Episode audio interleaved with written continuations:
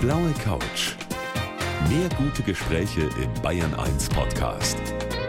Und hier ist Gabi Fischer. Der Schauspieler Len Kudrawitzki ist heute mein Gast hier auf der blauen Couch und gleich um Viertel nach acht geht's los, also so etwa in einer Stunde im ersten als Kommissar im Kroatien-Krimi. Mhm. Und ich habe es eben schon gesagt, Sie haben in sich drin so eine Musikerseele.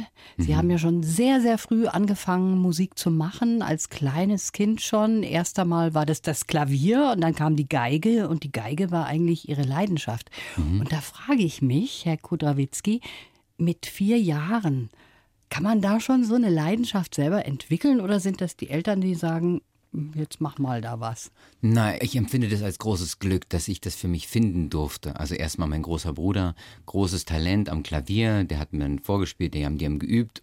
Und dann dachte ich mal, ich will wie mein großer Bruder sein. Und dann so. habe ich Klavier angefangen zu spielen. Und dann habe ich aber gemerkt, bei einem Familienmusikabend, als mein Papa seine Geige ausgepackt hat, das ist eigentlich die Stimme meiner Seele. Und dann habe ich mich in die Geige verliebt. Und dann habe ich darum gebeten, das Instrument zu wechseln. Und meine Eltern haben das erhört. Und dafür bin ich denen sehr, sehr dankbar. Das ist ja das Wichtige für Eltern, dass man da auch auf das Kind eingeht und nicht sagt, wir bleiben mal bei dem Klavier, das ist jetzt ja, schon mal ganz schön.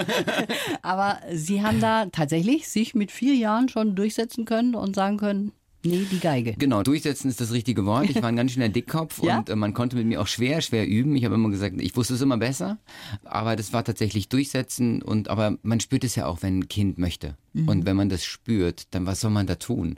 Ich sehe das bei meinen Kindern. Mein Sohn, der hat angefangen mit Schlagzeug, weil das das einzige Instrument ist, was wir nicht zu Hause haben. Ach so, natürlich. Da muss natürlich einmal Kontra sein. Und jetzt ist er übers Klavier beim Cello gelandet. Und beim Cello ist auf einmal, ist er da, da ist er angekommen. Mhm. Spielt immer noch Klavier und begleitet sich selber beim Singen und so. Das ist dann auch so zu sehen, so ein Talent, so ein, so ein, so ein junges Seelen, Seelenkind, ja, ja. Und was dann da Musik macht. Also eine sehr musikalische Familie, das kann man schon mal feststellen. Ja. Ihre Frau ist ja auch Musikerin, Violinistin. Genau. Ein schweres Man kann auch einfach sagen Geigerin. Geigerin, das ja. ist einfach sehr schön. Dieser Vorschlag gefällt mir, Herr Kudrawitzki. Aber es war ja nicht nur die Geige und dass Sie so musisch begabt sind, sondern Sie haben auch Ballett gemacht als Bub. Genau, meine Mama war nämlich Dolmetscherin und die hat äh, die ganzen Künstler und Leiter, Dirigenten, Intendanten betreut, äh, die aus Russland kamen und aus Amerika russischsprachig waren. Und so lernte ich dann den Leiter des Leningrader Staatsballetts kennen als Kind. Und der hat dann gesagt so, hey Mann, den finde ich süß, diesen kleinen Burschen, mhm. den will ich gerne in meinem Ballett haben. Und dann kam das so, dass ich dann eben trainiert habe als kleines Kind und dann als Solist in, in Giselle getanzt habe mit dem Leningrader Staatsballett. Und ist das jetzt ganz vorbei, die Tanzerei? Nee, das Körpergefühl, das ist alles da. Training muss natürlich fehlt, aber ich habe tatsächlich für Stolberg habe ich noch mal die ganze Tanzgeschichte ausgegraben und habe noch mal richtig trainiert und habe mit dem Düsseldorfer Staatsballett getanzt. Das ist schon toll, aber man muss immer dranbleiben, ne, damit ja, man da auch was aufs Parkett. Dehnung, bekommt. Dehnung, Dehnung und Kräftigung der Muskulatur und die Knochen und so. Und ja, ich würde es jederzeit wieder machen, wenn ich ein bisschen Zeit hätte, mhm. um mich wieder in so eine Rolle reinzuleben. Aber steht gerade nicht an. Steht nicht an, aber eine Menge anderes. Sie haben ja, ja mit 15 schon Ihre erste Rolle gehabt in einem Dokumentationsfilm. Dann mit 19 ging es so richtig los. Und da haben Sie aber erst einmal überlegt, soll ich das machen? Weil für diese Rolle mussten sie sich eine Glatze scheren lassen. Ne? Und dann haben sie gesagt, nee, das gefällt mir doch nicht sie so. Sie sind ja wirklich toll informiert. Das ja. ist ja eine Geschichte großartig. Ich empfinde das als großen Respekt gerade. Ja? Also ja, tatsächlich. Ich musste für meinen ersten Film, ich hatte schulterlanges Haar, wellendes braunes Haar, war Konzertmeister eines Jugendorchesters und musste mich entscheiden, kommen die Haare jetzt runter oder oh. bleibe ich einfach so, wie ich bin. und mein Papa hat gesagt, hey, die Haare wachsen wieder, ob du die Chance bekommst, wieder eine Hauptrolle zu bekommen als Erstlingsfilm und so weiter, ist die Frage, hör in dich rein. Und ich habe in mich reingehört und gesagt, ich nehme die Chance an. Ja, eben. Also, Sie haben ja jetzt auch so wallendes Haar.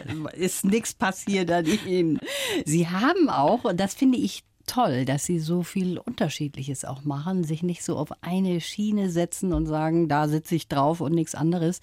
Sie haben das erste nachhaltige Orchester der Welt gegründet. Mhm. Was ist daran nachhaltig? Erklären Sie mir das mal. Na, wir haben vor fünf Jahren haben wir die Anfrage bekommen, mit Jimmy Somerville zu spielen. Und Jimmy wollte zum Tag der Deutschen Einheit in Frankfurt Open Air ein großes Konzert beschreiten mhm. und wir wurden gefragt vom BR, ob wir Jimmy begleiten wollen. Und damals gab es noch gar kein Orchester. Und die haben aber gesagt, du, der Len, der kriegt das hin und die Verantwortlichen haben sich ganz schön weit rausgewagt. Mhm. Und dann haben wir gesagt, okay, wenn wir ein Orchester gründen, dann muss es ja irgendwie noch neben dem Entertainment noch irgendwie so einen nachhaltigen Charakter haben. Ja. Denn wir reisen ja durch die Welt und hinterlassen einen Fußabdruck. Ob das jetzt CO2 ist oder ob das jetzt Plastik ist oder egal, wo man sich hinwendet, es gibt immer irgendwie einen Gedanken, den man verbessern kann.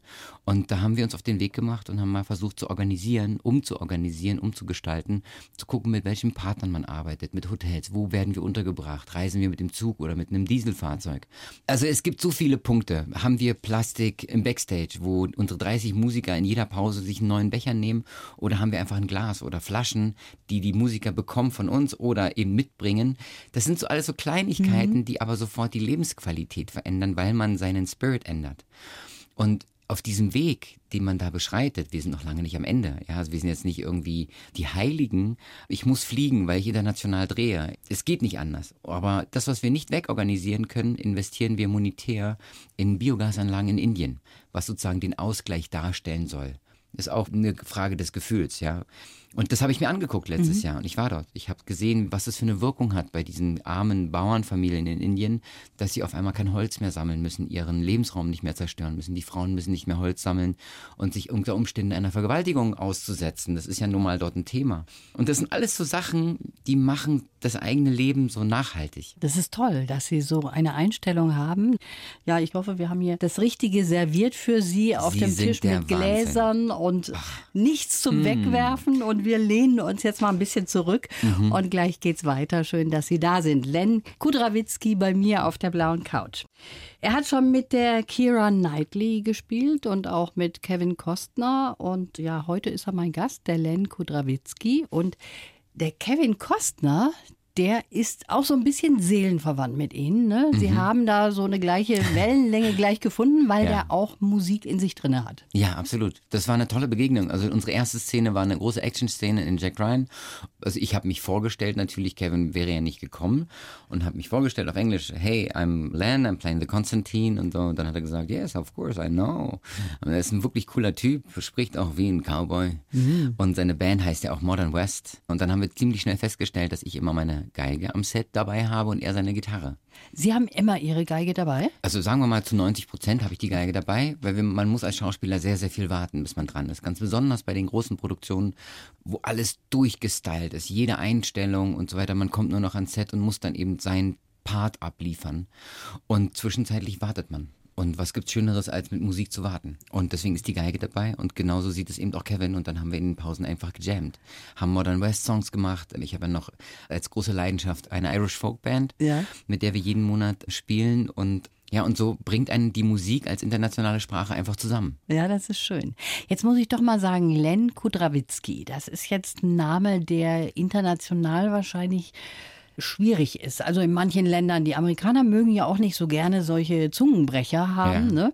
Es gab mal so Momente, wo ich drüber nachgedacht habe, ob ich jetzt mein, den, den Namen meiner Mama annehme, der wäre Edelstein. Oh. Wäre wahrscheinlich, aber ich habe meinen Papa sehr früh verloren und dachte so als Respekt für meinen Vater und das, was er mir gegeben hat fürs Leben, damit ich jetzt so durchs Leben fliegen darf, behalte ich den Namen. Und wenn der mich daran hindert, das zu tun, was ich machen möchte, dann ist, bin ich sowieso nicht gut genug. Da haben Sie Und recht, außerdem Cola Whisky versteht man überall.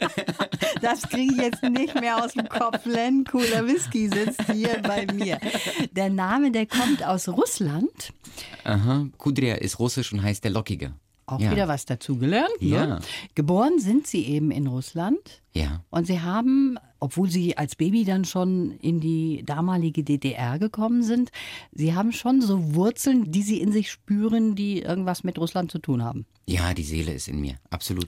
Ich bin ja zweisprachig aufgewachsen und ich glaube halt, dass die Sprache, in der man aufwächst, auch ein Stück Seele sind und ein Stück Mentalität. Und damit bekommt man eine gewisse Melodie, die einen durch den Tag bringt, mit einfach eingepflanzt. Und wenn ich russische Melodien höre oder ob das jetzt Klassik oder auch Pop ist, dann, dann berührt mich das. Ich spiele gerne Schach, habe Ballett getanzt, also die ganzen Klischees. Ja, alles erfüllt, alles, alles Liebe Tchaikovsky und. ja, und haben Sie auch noch Kontakt, dass Sie irgendjemanden dort haben in Russland, den Sie besuchen, der für Sie auch noch wichtig ist? Also meine Familie ist in der Welt verstreut, alle sind weggegangen aus Russland, aber ich habe mittlerweile dadurch, dass ich in Russland jetzt auch gedreht habe, habe ich jetzt mittlerweile dort Freunde wieder in Moskau mhm. und leider sind die Großeltern nicht mehr da, ansonsten gäbe es einen Grund, in den Kaukasus zu fahren. Aber mein Leben spielt sich tatsächlich in Europa ab. Europa ist meine Heimat und ich sehe mich als, als europäischen Mix an mit all meinen Wurzeln, die ich so in mir trage. Und hier fühle ich mich wohl. Ich bin auch Europäerin, also was soll das mit diesem Klein-Klein? Obwohl die Entwicklung ja wieder in eine andere Richtung geht, die mhm. gar nicht so toll ist, aber ich denke, wir sollten dabei bleiben. Wir zwei bleiben dabei. Wir, wir bleiben zusammen. Europäer. Ich habe jetzt für Sie hier einen Lebenslauf, den wir zusammengeschrieben haben, haben wir Aha. immer an dieser Stelle hier auf der blauen Couch und ich hätte das gerne, dass Sie den mal kurz vorlesen. Also, ich heiße Len Kudrewitzki und mache immer etwas Neues woanders. Ob als Kommissar in Kroatien, Prinz Dir in der internationalen Serie Vikings, als Orchesterchef, Moderator, Regisseur oder Radler für den guten Zweck. Alles, was ich tue, mache ich mit vollem Herzen. Ich bin ein Clown mit einem lachenden und einem weinenden Auge. Aber das Leben hat mich gelehrt, es gibt nichts Schlechtes ohne etwas Gutes dran. Mein ganzes großes Ziel ist es, so zu leben, dass ich niemanden schade, weder anderen Menschen noch unserem Planeten. Oh, das haben Sie aber sehr schön geschrieben. Würden Sie so unterstreichen? Ja, ob verbal oder körperlich, äh, jemandem weh zu tun, mhm. geht mir absolut gegen alle meine Zellen, also die Zellen meines Körpers. Und Clown ist absolut. Ja? Ja, es ist Clown nicht im Sinne von sich lustig machen, sondern tatsächlich ein weinendes und ein lachendes Auge. Einfach aus dem Grund, weil es muss eine Balance geben. Und wer lachen möchte, muss auch ab und zu mal sich eine Träne zugestehen. Und das habe ich im Laufe der letzten Jahre gelernt, das auch mal zuzulassen, als Mann. Mhm. Ne? Und das fühlt sich gut an. Und das gehört ja auch dazu. Das gehört einfach zum Leben, dieses Auf und Ab. Sonst wäre es ja irgendwie sehr eintönig, auch wenn man die Ups gerne manchmal streichen würde. Mhm. Aber im Nachhinein denkt man sich, ja, das war vielleicht für irgendwas gut, auch wenn es ein blöder Spruch ist. Ne? Ja, ist absolut Sie, so. Sie haben ja auch sehr einschneidende Erlebnisse gehabt, zum Beispiel mit Ihrem Bruder, den Sie verloren haben. Der war 18 Jahre alt, ist mhm. erstochen worden mitten in Berlin, als er seine Freundin schützen wollte. Das sind ja Dinge, die auch so unglaublich prägen, wenn man sowas erlebt und wenn man so einen Verlust auch hat. Ich habe ja grundsätzlich so ein Lebensgefühl in mir, wo ich sage, ich suche immer nach dem Guten, in allem Schlechten. Und das ist ein Zwischenfall, ein Zwischenfall äh, entwertet das Ganze, also ist ähm, das falsche Wort dafür, aber das ist eine Situation im, im, Leben, in die wir gekommen sind, wo wir den Sinn bis heute nicht gefunden haben. Mhm. Das ist da, man muss damit lernen, umzugehen, zu leben und das Gefühl des Schmerzes nicht in, nicht in Rachegefühle umwandeln, sondern sich selber vergeben dafür, dass man dass man äh, auch so eine Wut hat in sich. Ich, ich kann das gar nicht beschreiben, aber jedes negative Gefühl in diese Richtung ist eine falsche Richtung. Ja, obwohl ich das so gut nachvollziehen kann, dass man erstmal einfach nur Wut hat gegen diejenigen, die das getan haben. Ne? Auf der anderen Seite wird man dann, glaube ich, auch nicht besser damit fertig mit dem Ganzen. Ne? Null. Es hilft nicht. Absolut. Ich glaube, ähm, je mehr ich darüber nachgedacht habe in der Nachbearbeitung, auch im, im Laufe des Gerichtsprozesses und so weiter, habe ich gemerkt, dass jedes Gefühl, jedes negative, schlechte Gefühl in Richtung Rache, Wut und alles macht einen als Mensch schlechter. Und wenn man sich aber umdreht und sagt einfach nach vorne gucken und den Menschen begegnen, die einem das Positive bringen, dann hat man für sich irgendwie zumindest mal eine Lösung und wenn es nur ein kleiner Schritt ist, aber der Schritt wird wieder größer und ja. so und dann geht die Lok wieder nach vorne und die geht los und ansonsten beschäftigt man sich mit schlechten Gedanken. Das ist immer das, was man sich vielleicht da auch vor Augen halten muss, ist eben das Positive da rausholen. Das ist, glaube ich, die große Aufgabe, die wir unser Leben lang auch haben, Herr Kudrawitzki. Ja. Ich freue mich, dass Sie heute hier sind. In einer Stunde ja schon als Kommissar Der unterwegs. Und dann schauen wir uns das mal an. Herr Kudrawitzki, über Ihren Nachnamen haben wir ja jetzt schon so ein bisschen gesprochen. Mhm. Der ist schon was Besonderes. Auf der einen Seite ein Zungenbrecher. Was haben Sie gesagt? Woran soll ich Cola denken? Whisky. Cola Whisky, natürlich. Hallo, guten Abend, Herr Cola Whisky. Und Ihren Vornamen hat sich Ihr Vater ausgedacht. Das ist nämlich auch eine lustige Geschichte. Genau. Len ist mein Vorname. Und als ich zwei Monate alt war, wussten meine Eltern schon, dass sie in die DDR gehen werden. Und sie haben einen Namen gesucht, der für die Russen funktioniert hat und auch für die Deutschen. Und dann hat mein Vater ein großes äh, Plakat gesehen und da stand Lenin und dabei, dabei Rabote und so. Und er sagt, was ist denn, wenn ich das I wegnehme? Dann bleibt Len übrig und irgendwie klingt das gut. Und dann habe ich Glück gehabt, dass ich diesen Namen behalten durfte, weil in diesen ganzen deutschen bürokratischen Systemen muss es ja immer irgendwie ein wirklich realer Name sein. Und das war irgendwie hm, eine Fügung.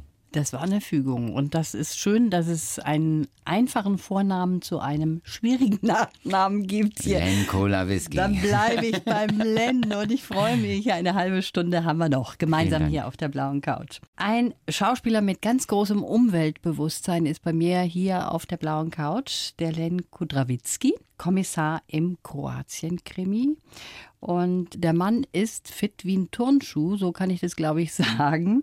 Er hat sich nämlich vorgenommen, zum nächsten Dreh, mhm. Ende März ist das jetzt, nach Kroatien zu radeln. Genau. Das ist ja irre. Das sind 1200 Kilometer. Jeden Tag 200 Kilometer müssen da abgeradelt werden, oder? Genau. Also die Idee entstand, dass ich bin leidenschaftlicher Fahrradfahrer. In Berlin fahre ich sowieso, wenn ich in Berlin bin, alle Wege mit dem, mit dem Fahrrad, also fast.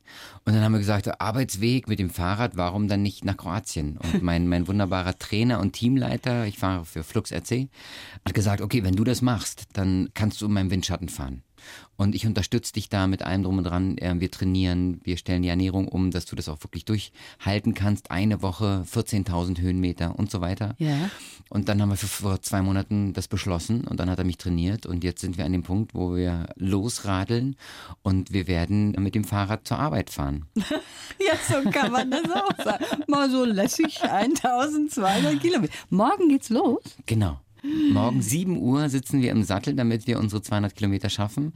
Sechs Länder, glaube ich, sind es, die wir durchqueren. Ja. Und ähm, wir sammeln Geld, das macht den anderen am Motor natürlich aus. Wir sammeln Geld für Kinder. Mhm. Und zwar habe ich ein wunderschönes Projekt kennengelernt letzten Sommer als Moderator des Leipziger Opernballs. Und das ist das Theatrium, wo Kinder Theater spielen können. Aus, äh, das sind Kinder aus Familien, die sich das normalerweise nicht leisten können. Okay. Und dort können sich die Kinder künstlerisch und schauspielerisch entfalten und lernen unter Umständen Dinge kennen und auch eine Sprache kennen, mit der sie sich ausdrücken können und auch Dinge verarbeiten können, die sie sonst wahrscheinlich nicht hätten machen können. Und Wolf Bosse, mein Co-Rider und Freund, und ich, wir haben gesagt, wir sammeln mit dieser Tour 10 Euro pro Kilometer sollen fließen, damit es am Ende auch wirklich was gibt, was man rüberreichen kann. Jeder Cent zählt ja. und geht auch zu 100 Prozent zu den Kindern ohne Abzüge, Bearbeitungsgebühren oder sonst was. Kommt auf Instagram, Facebook, www.lende.de, da kann man überall finden, wo man das spenden möchte, wenn man möchte. Das ist nämlich auch ganz wichtig, genau. Genau, und dann sind wir die glücklichsten, wenn da am Ende wirklich auch noch viel Geld für die Kinder bei rumkommt. Super. Also dann können Sie es jetzt heute mal auskosten, hier mhm. auf dem weichen Sofa noch zu sitzen, bevor das dann oh, morgen ja. losgeht. Weil ich habe mir sagen lassen, der Hintern leidet am meisten. Ist das richtig? Das ist äh, richtig. Ist richtig. Also meine letzte Trainingsfahrt war jetzt äh, vor drei drei Tagen, 210 Kilometer Berlin-Zinnowitz. Äh, und wenn ich mir dann nach der Fahrt vorgestellt habe, dass ich am nächsten Tag wieder diese Tour machen Ich freue mich auf morgen. ist klar, Herr Kudrawitzki, ist schon klar. Und wenn Sie dann ankommen in Kroatien, dann ja. sind Sie erstmal fix und fertig, oder? Dann ich, gehen die Dreharbeiten los. Dann gehen die Dreharbeiten los, aber tatsächlich empfinde ich das als großes Glück, einen Sport gefunden zu haben, eine Leidenschaft gefunden zu haben, die mich erfüllt. Und wir fahren mit einem tollen Team. Ein Kamerateam wird uns auch begleiten, das dokumentieren und auch beweisen, dass wir wirklich nicht ausgestiegen sind nicht oder umgestiegen sind, genau. nicht geschummelt haben. Und wir sind gut vorbereitet und wir schaffen das. Ja, Sie das schaffen wird das. super. Ich glaube auch. Ich drücke ja. Ihnen ganz feste die Daumen. Jetzt kennen wir ja Kroatien hauptsächlich als Reiseland. Mhm. Sie arbeiten ja da. Lernen Sie da überhaupt was kennen von Land und Leute oder ist das so, dass man da einfach nur dreht und dann zack wieder nach Hause? Na, das Schöne ist ja, unser Team ist kroatisch. Das heißt, Regie, Kamera und die Hauptrollen, die sind deutsch. Kleinere Rollen oder Episodenhauptrollen sind kroatisch auch. Aber das ganze Team ist kroatisch. Das heißt, wir kriegen wirklich ein Gefühl für die kroatische Kultur und mhm. die Menschen. Und dann leben wir dort. Morgens, abends sind wir nicht am Drehen, sondern gehen in Lokale, gehen spazieren. Wir nehmen am Leben teil. Und da bekommt man schon ein Gefühl.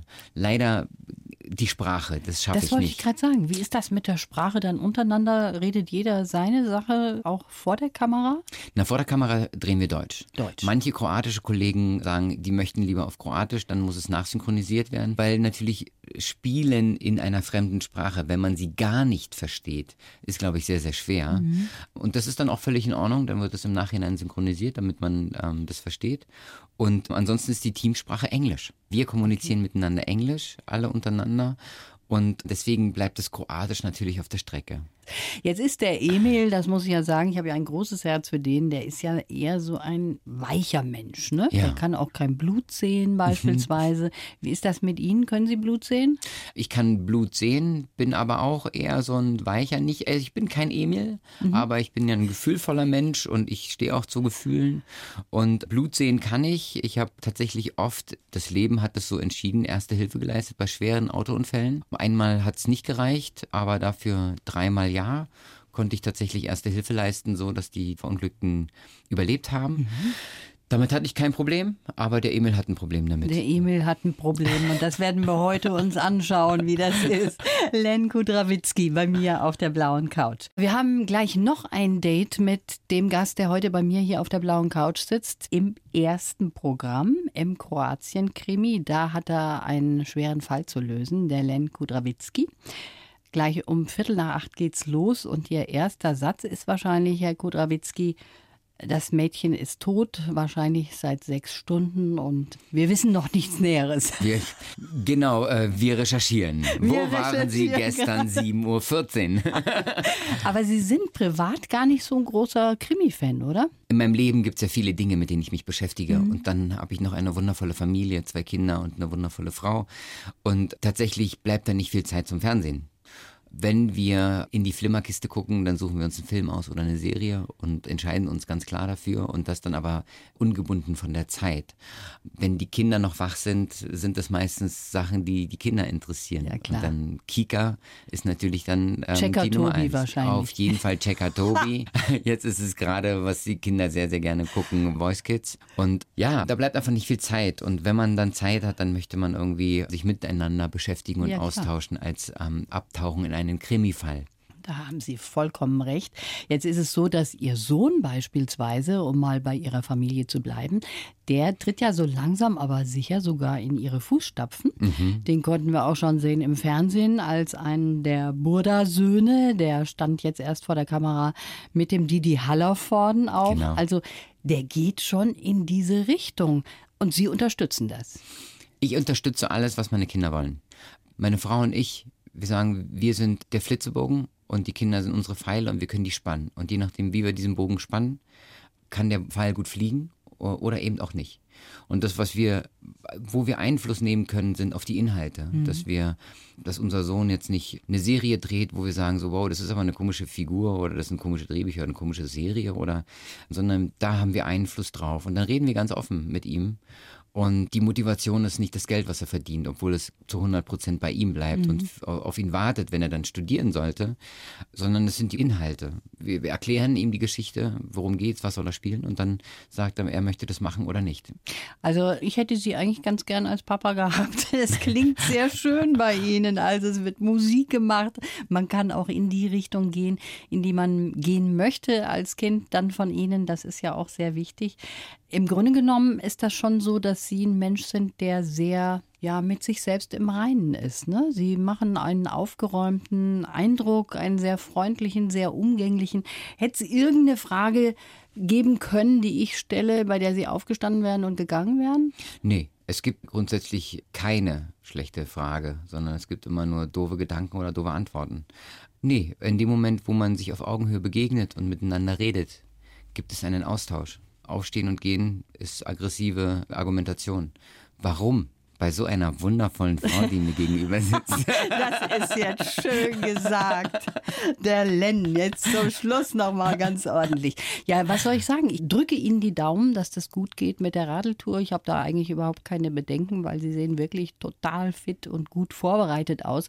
Gäbe es irgendwas, was Sie im letzten Augenblick noch abhalten könnte an Wetter oder an irgendwelchen Umständen, wo Sie sagen, Nee, jetzt machen wir es doch nicht? Nee, diese Umstände können uns gar nicht abhalten. Also ähm, Wetter ist für Sie gar kein Thema. Wir sind komplett eingekleidet. Wir haben tolle, tolle äh, Supporter, Unterstützer, Partner. Ob das jetzt Porsche, Adidas, die uns ausstatten, die uns unterstützen, die auch Gewehr bei Fuß sind, wenn wir Fragen haben. Oder ob das Stromer ist, die uns die Fahrräder zur Verfügung stellen, damit wir wirklich über die Berge kommen.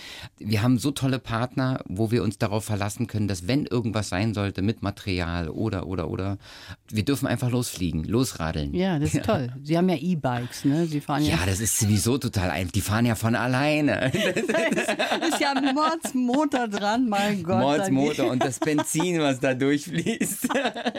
Herr Kudrawitzki, das war ah. sehr schön, Sie hier zu haben. Vielen, vielen Wie Dank. Wie gesagt, toi, toi, toi für eine gute Sache radeln. Das ist natürlich auch was Schönes. Ich wünsche Ihnen auch viel Unterstützung dafür.